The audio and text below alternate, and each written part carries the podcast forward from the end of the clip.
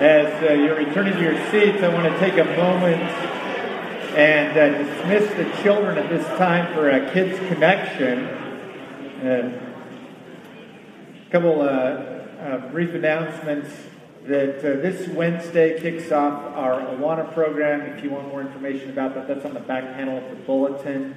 Uh, looking forward to another great year in Awana. Also, uh, there is uh, next Sunday in my office uh, during the, the Sunday school time at 10:15. I'm going to be having an, uh, a meeting uh, that's a, just a baptism information meeting. If you have questions about baptism, maybe that you have, have a, a child that has expressed interest in baptism, or you yourself, you, you have trusted Christ as your Savior, but you haven't followed Him in this step of of baptism. I'm going to have a, a short meeting uh, next week, uh, just give you more information about that, kind of explain uh, the process to you. We're looking at uh, having a, a, baptism service coming up uh, next month and want to be able to uh, offer this opportunity to you.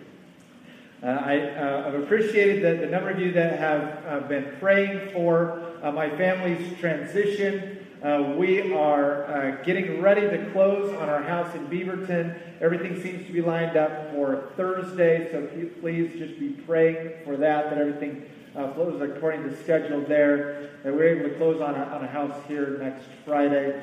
So uh, we thought that uh, what better way to celebrate the Cherokee Strip Heritage celebration than moving to a new house.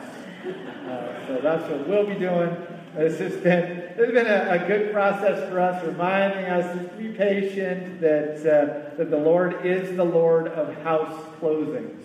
Uh, so, uh, thank you for your support and your prayers on that. And uh, uh, if you have a truck, uh, we would be your friends next weekend. Please, and my wife says, and longer, not just friends for the truck. Please uh, join me in prayer if you would this morning. Heavenly Father, as, as we come and we open up your word, I pray that, that you would show us wonderful truths. Truths for us as a whole church, but, but truths for each person who's here this morning. It be light in darkness, warmth in the midst of cold. I pray that we would be blessed by your Spirit this morning. In Jesus' name, amen. I would invite you to turn to Acts chapter 20. Acts 20. Uh, I began a, a, short series of messages last Sunday on uh, this passage. We're going to look at uh, one section of it this morning and then finish up next week as his way to Jerusalem, wrapping up his third missionary journey, um, calling the elders of the church of Ephesus to himself. This is the last time he's going to see these men, and he wants to, to pass on to them what his, his final words for them to, to take in, to remember. Uh, and in this, Paul is, is giving them a vision of, of this is what it means for you to remain vibrant as a church. And we want to pay attention to that, not only if it's going to be uh, for the vibrancy of the church of Ephesus, this is a charge for us as what it will mean for us to be a vibrant church here at EMB. So, would you follow along with me? Acts chapter 20, we're going to look at verses 17 through 27 this morning. Now, from Miletus, he sent to Ephesus and called the elders of the church to come to him. And when they came to him, he said to them, you yourselves know how I lived among you the whole time from the first day that I set foot in Asia, serving the Lord with all humility and with tears and with trials that happened to me through the plots of the Jews. How I did not shrink from declaring to you anything that was profitable and teaching you in public and from house to house, testifying both to Jews and to Greeks of repentance toward God and of faith in our Lord Jesus Christ. And now, behold, I am going to Jerusalem, constrained by the Spirit, not knowing what will happen to me there, except that the Holy Spirit testifies to me in every city that imprisonment and afflictions await me.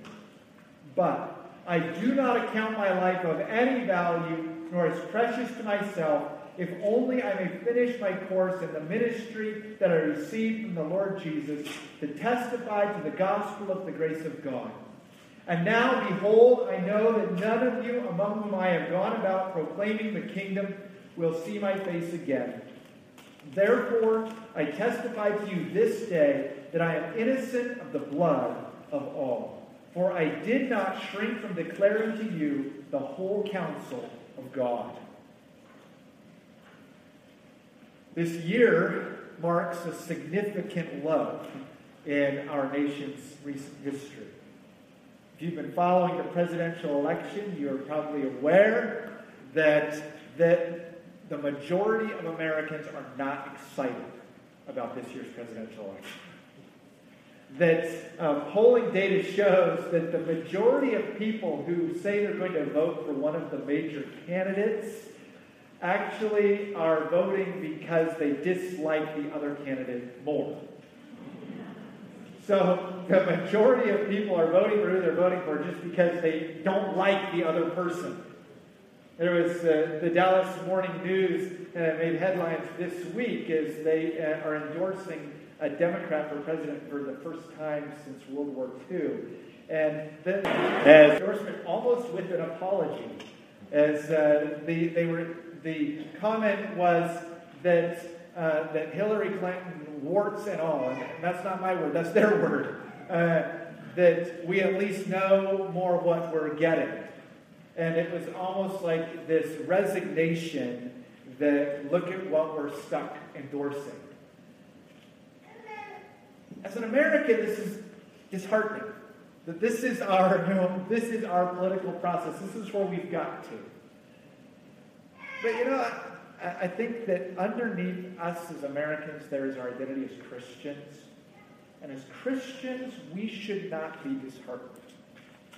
Yes, there's a sense where I think it's, it's okay for us to be disappointed that uh, our political process is, seems to be headed in the wrong direction. But as Christians, we should be reminded that our hope has never been in the government. That, that this is, is a, actually a good time to remind ourselves that, that we do not place our hope in human institutions, that our hope is in Christ. And, and Christ has promised that there is one institution that will not be overcome, and that is the church that Jesus said, On this rock I build my church, and the gates of hell will never overcome it. So, the, in the disappointment that is expressed in our human government, we should not be disheartened as Christians because this is an opportunity for the church to demonstrate its vibrancy. And that's why I think that a passage like this is very relevant for our life as a church. As Paul is saying to these elders in Ephesus, he's saying to us, Here's what you need to remain vibrant as a church. And Paul is giving us a vision for vibrancy that in the midst of a country that is losing hope in its leaders, that we can demonstrate the hope that is found in Jesus Christ. And so the main message that Paul is giving to this church, to these elders, the message that he would have for us. I've printed for you uh, in your notes. We looked at it overall last week. The vibrancy of a church depends on God's preservation. He does that through a robust faithfulness to the gospel, Christ exalting examples, and compassionately vigilant leaders. I'm going to look more closely at the first two ingredients this morning as Paul is talking about them here in this text, and then next week we'll wrap it up by, by looking at how God preserves the church through compassionately vigilant leaders. So, how is it that, that God would have us to maintain our vibrancy as a church? Paul's going to show us from his life that it happens through Christ exalting examples and through a robust faithfulness to the gospel. First of all, I want us to see Paul's Christ exalting example. We see that in verses 18 and 19. And then we're going to look at what it was that, that Paul actually, how did Paul demonstrate Christ in his life? How is it that Paul made much of Christ? that Paul's driving aim with his life is that attention would be brought to Jesus. That that was what gave his life purpose and value. Look with me at verse 24, where he says, But I do not account my life of any value, nor as precious to myself, if only I may finish my course and the ministry I received from the Lord Jesus. So, so how is it that Paul actually did this? How did Paul exalt Christ? How did Paul live his life in a way that people saw that whatever was happening in his life was really owing to Jesus Christ? He did it, first of all, with a particular mindset. That, that Paul adopted a mindset from the very beginning, and, and we see that in verse 19. Paul says, serving the Lord. Paul had this mindset of service to God that he saw himself as a servant of the Lord. This is not just a, mindset that, that he just took on himself as an apostle. This is something that he calls all believers to adopt this identity, to be have the identity that you are a servant of the Lord. Listen to Colossians 3, verse 23. Whatever you do, work heartily as for the Lord, not for men. So, so underneath every other identity that, that you put on, underneath that identity as a believer in Jesus Christ, you are a servant of the Lord. So, so tomorrow morning, whether you are, are going into the office or you're going into the classroom, whether you are working at home or you are working out in the field, that you do that as a servant of the Lord. And you have confidence that when you take on this identity that you are a servant of the Lord, anything that you do can be offered up to God and can be pleasing to Him. And the way that Paul then lived out this identity as a servant of the Lord, there were three particular traits where, where Paul set an example for us. This is how a servant of the Lord lives. This is how a servant of the Lord lives within the church, but also out in the world. And the first quality here that Paul shows is that Paul exalted Christ with humble service. Paul exalted Christ with humble service. Look at there in verse 19 serving the Lord with all humility. When you think about humility, there's, there's a lot of misconceptions about what humility is. C.S. Lewis, I think, put it very well when, when he said, Humility is not thinking less of yourself. Humility is thinking of yourself less. You think about who is the most humble person who has ever lived? We're in church. It's not really a trick question. The answer really is Jesus. Jesus really is the most humble person who's ever lived.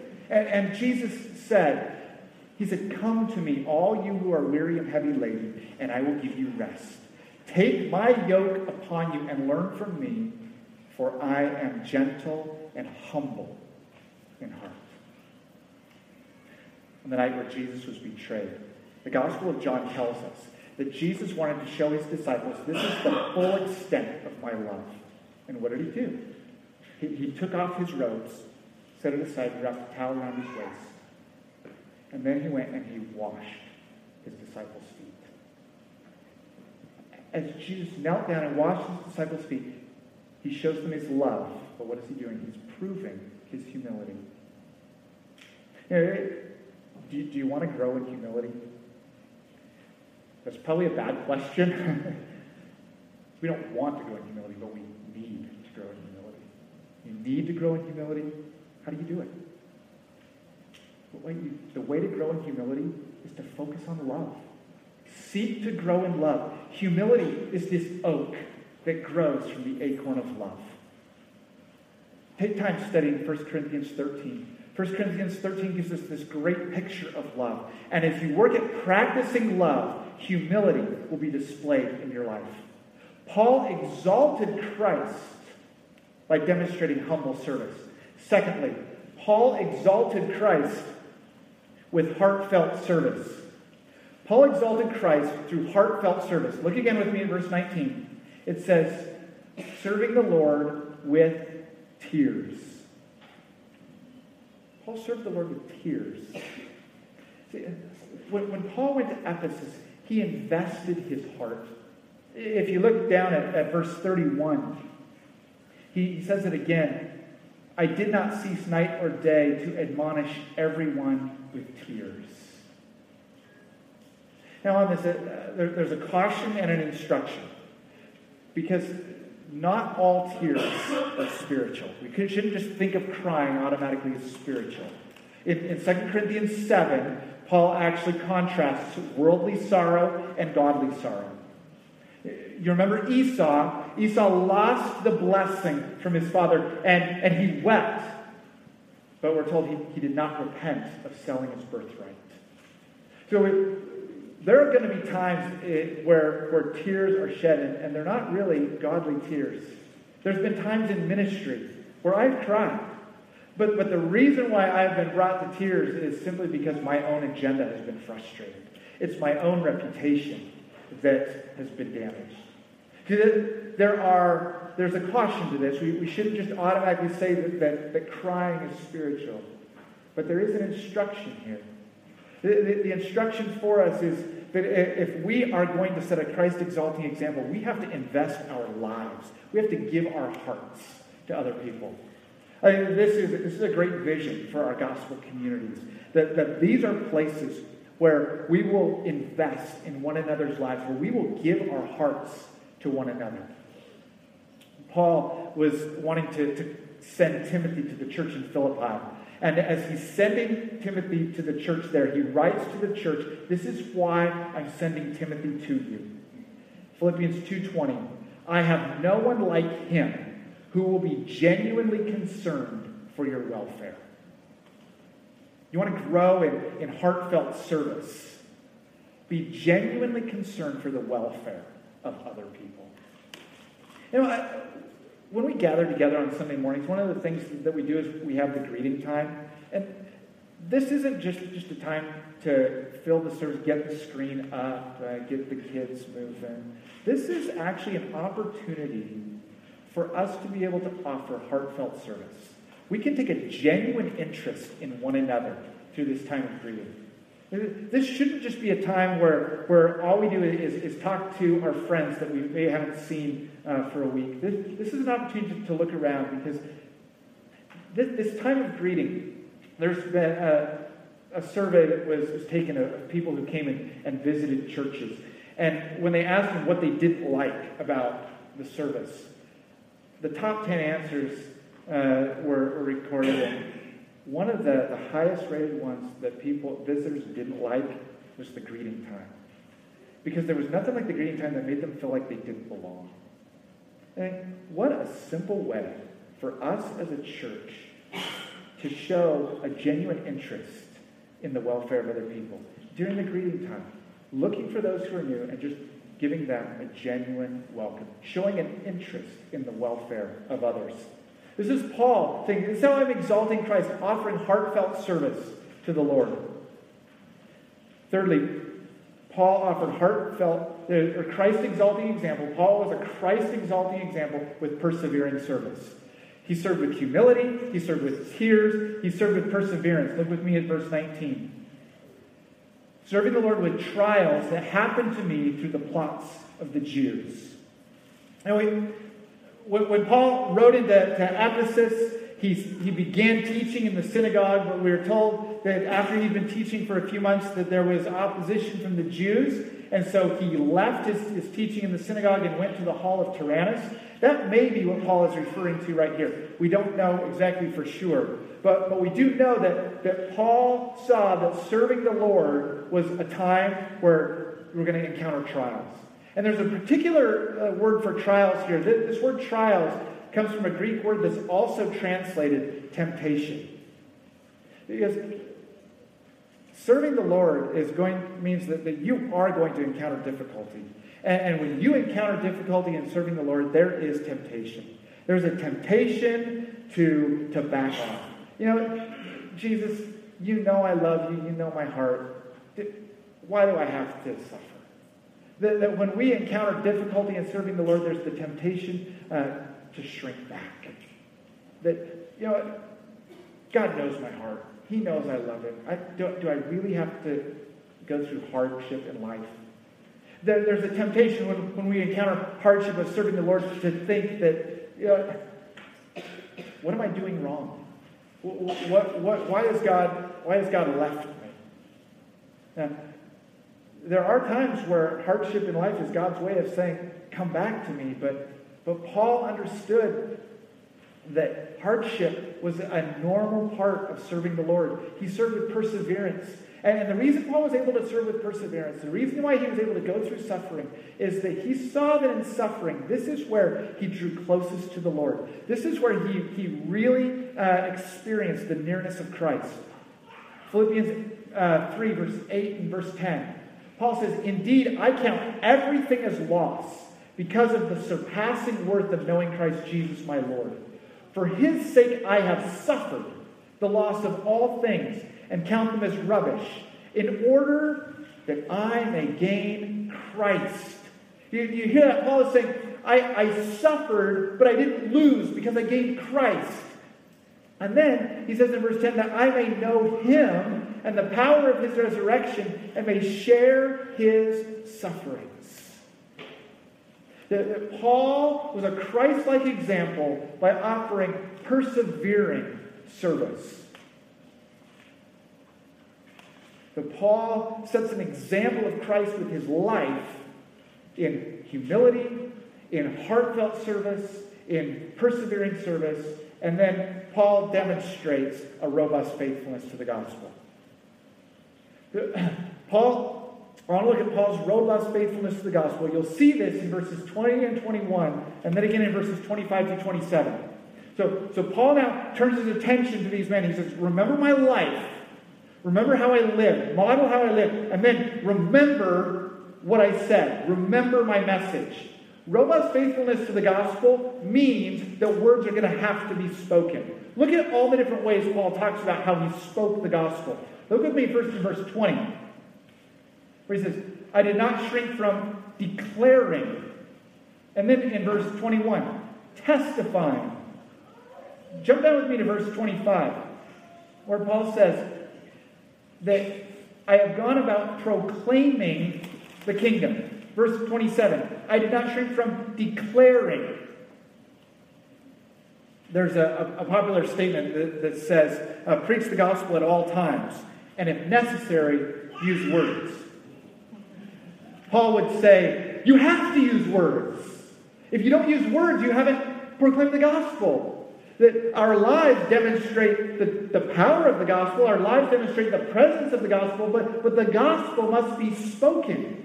A robust faithfulness to the gospel means that we must speak words.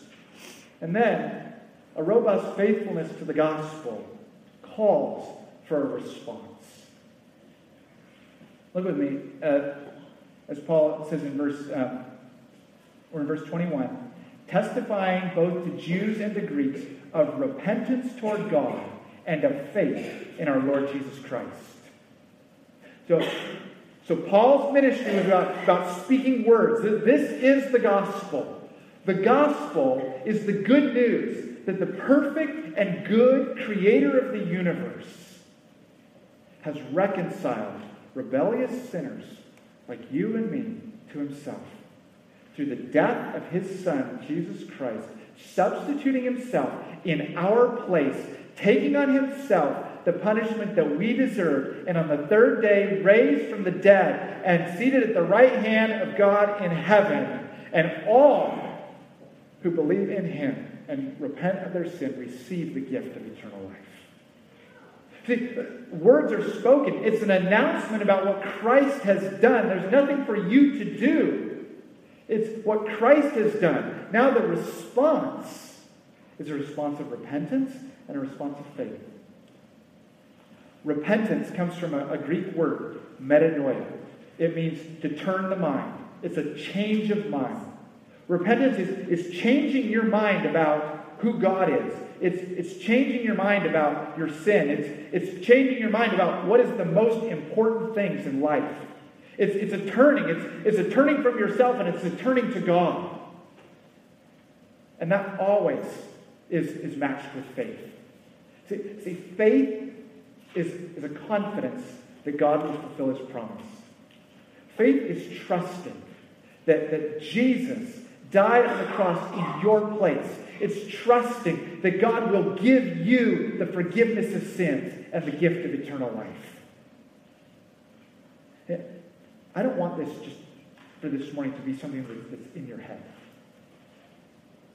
This, this is a call. This is a call to respond.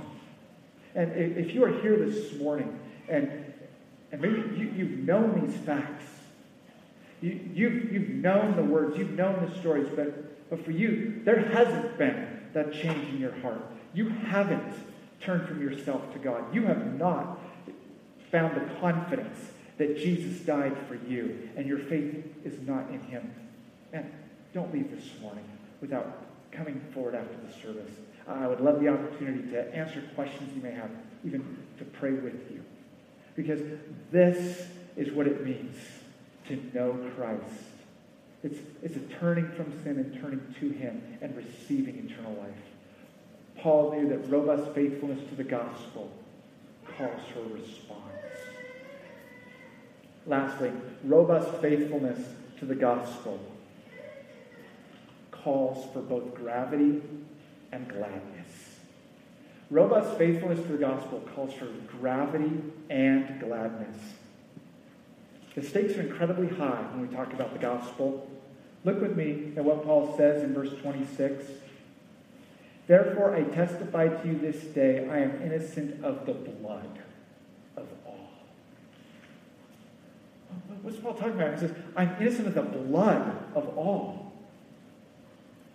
See, Paul knows that, that the gospel is, is the dividing point in humanity between those who are alive and those who are dead. And anyone who is not rescued from the kingdom of darkness, anyone who is not rescued from sin, will spend an eternity separated from God in hell. Blood will be spilled.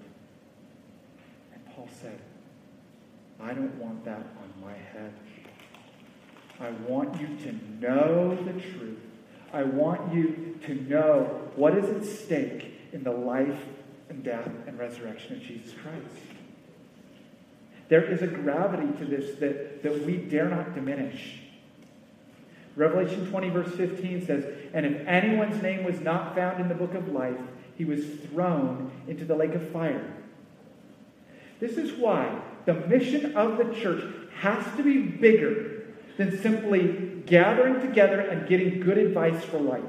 The, the mission of the church has to be better than, than simply giving people an inspiring word or, or getting out in the community and, and filling the gaps in, in the social uh, needs of, of the community. It has to be bigger than that. Because eternity is at stake. That blood will be spilled. There's a gravity to it. And yet, there is, with this gravity, a gladness. There is a gladness to the gospel that, that we have been saved by the happiest being in the universe. And I, and I think Paul's touching on, on the gladness that we should find in the gospel in verse 20. When Paul says, I did not shrink from declaring to you anything that was profitable. Anything that was profitable. Paul didn't simply say, I, I told you everything that was true. He said, I told you everything that was profitable. And why is it that Paul says, I told you everything that was profitable? Because when you think about what's profitable, what are you thinking about? When you think about uh, the, the assets that you have, the activities that you're engaged in, when you think about what's profitable, what is it that's coming to your mind? The things that are coming to your mind are, are the things that are going to lead to your happiness. That when you think about what is profitable, it's, it's the things that are going to tend towards satisfaction in your life. And that is what the gospel calls us to. The gospel calls us to gladness. The gospel calls us to find what is most deeply satisfying in life. The gospel calls us to what is most truly profitable in life. So there should be a gladness that is, is found as we are faithful to the gospel. There's gravity for sure, but there's not just gravity, there's gladness. That those who belong to Jesus Christ one day are going to stand before Him, and you are going to hear the words well done, good and faithful servant. Enter into the joy of your master. Robust faithfulness to the gospel calls for gravity. Robust faithfulness to the gospel calls for gladness. Our world is longing to find something that is, is worth giving their lives to. Uh, our world is, is longing to find assets, they're longing to find experiences. What will make life worthwhile? What will bring meaning to life? Paul found it. He found it, and we see him say it in verse uh, 24. I do not count my life of any value or as precious to myself, if only I may finish my course and the ministry that I received from the Lord Jesus to testify to the gospel of God's grace. There's no amount of things that are unseen for Paul, no amount of, of things that are unknown, that there, there's imprisonments that are coming, and he can say, I found what's really worthwhile. I found what, gives my life meaning. I found what, what makes my life precious. It's devoting myself fully to Christ. Nicholas Ludwig von Zinzendorf. Von Zinzendorf was a German born uh, in 1700. And he founded a community of people. They called themselves Herrnhut, the Lord's Watch. And early on in the life of this community, 1727, they started a prayer vigil, praying around the clock, 24 hours. Different members of the community would, would commit to praying for an hour and they, in the life of, of this community, they had unbroken prayer that lasted for almost a hundred years. Never stopped praying. And God used this community in, in 1792, 65 years later. This community sent out 300 missionaries to the unreached peoples of the world to the West Indies, to Greenland, to Lapland, Turkey, and North America. Utterly and radically dedicated to making the gospel of Jesus Christ known. Paul set a Christ exalting example. Von Zinzendorf and the Herrnhut community, the Moravians, set a Christ exalting example. They were robustly faithful to the gospel.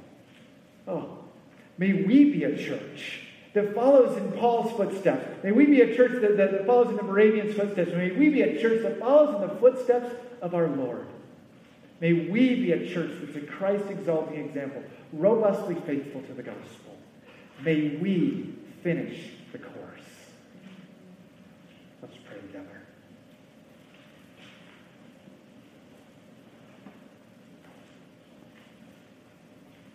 Heavenly Father, I want to pray for my brothers and sisters this morning. God, I, I pray that, that we would be a church that doesn't draw attention to ourselves, that when, when people see us, they see Christ in our example. May we be a church that remains faithful to the gospel, robustly faithful to the gospel, that it would be all encompassing for us. Father, I pray for any who are here this morning that, that have heard this message as, as outsiders, as, as on the fringe. May they be brought in. May they be brought into your family through repentance and faith. May they be brought into this family of believers in Jesus. In Jesus' name we pray. Amen. Now, Enid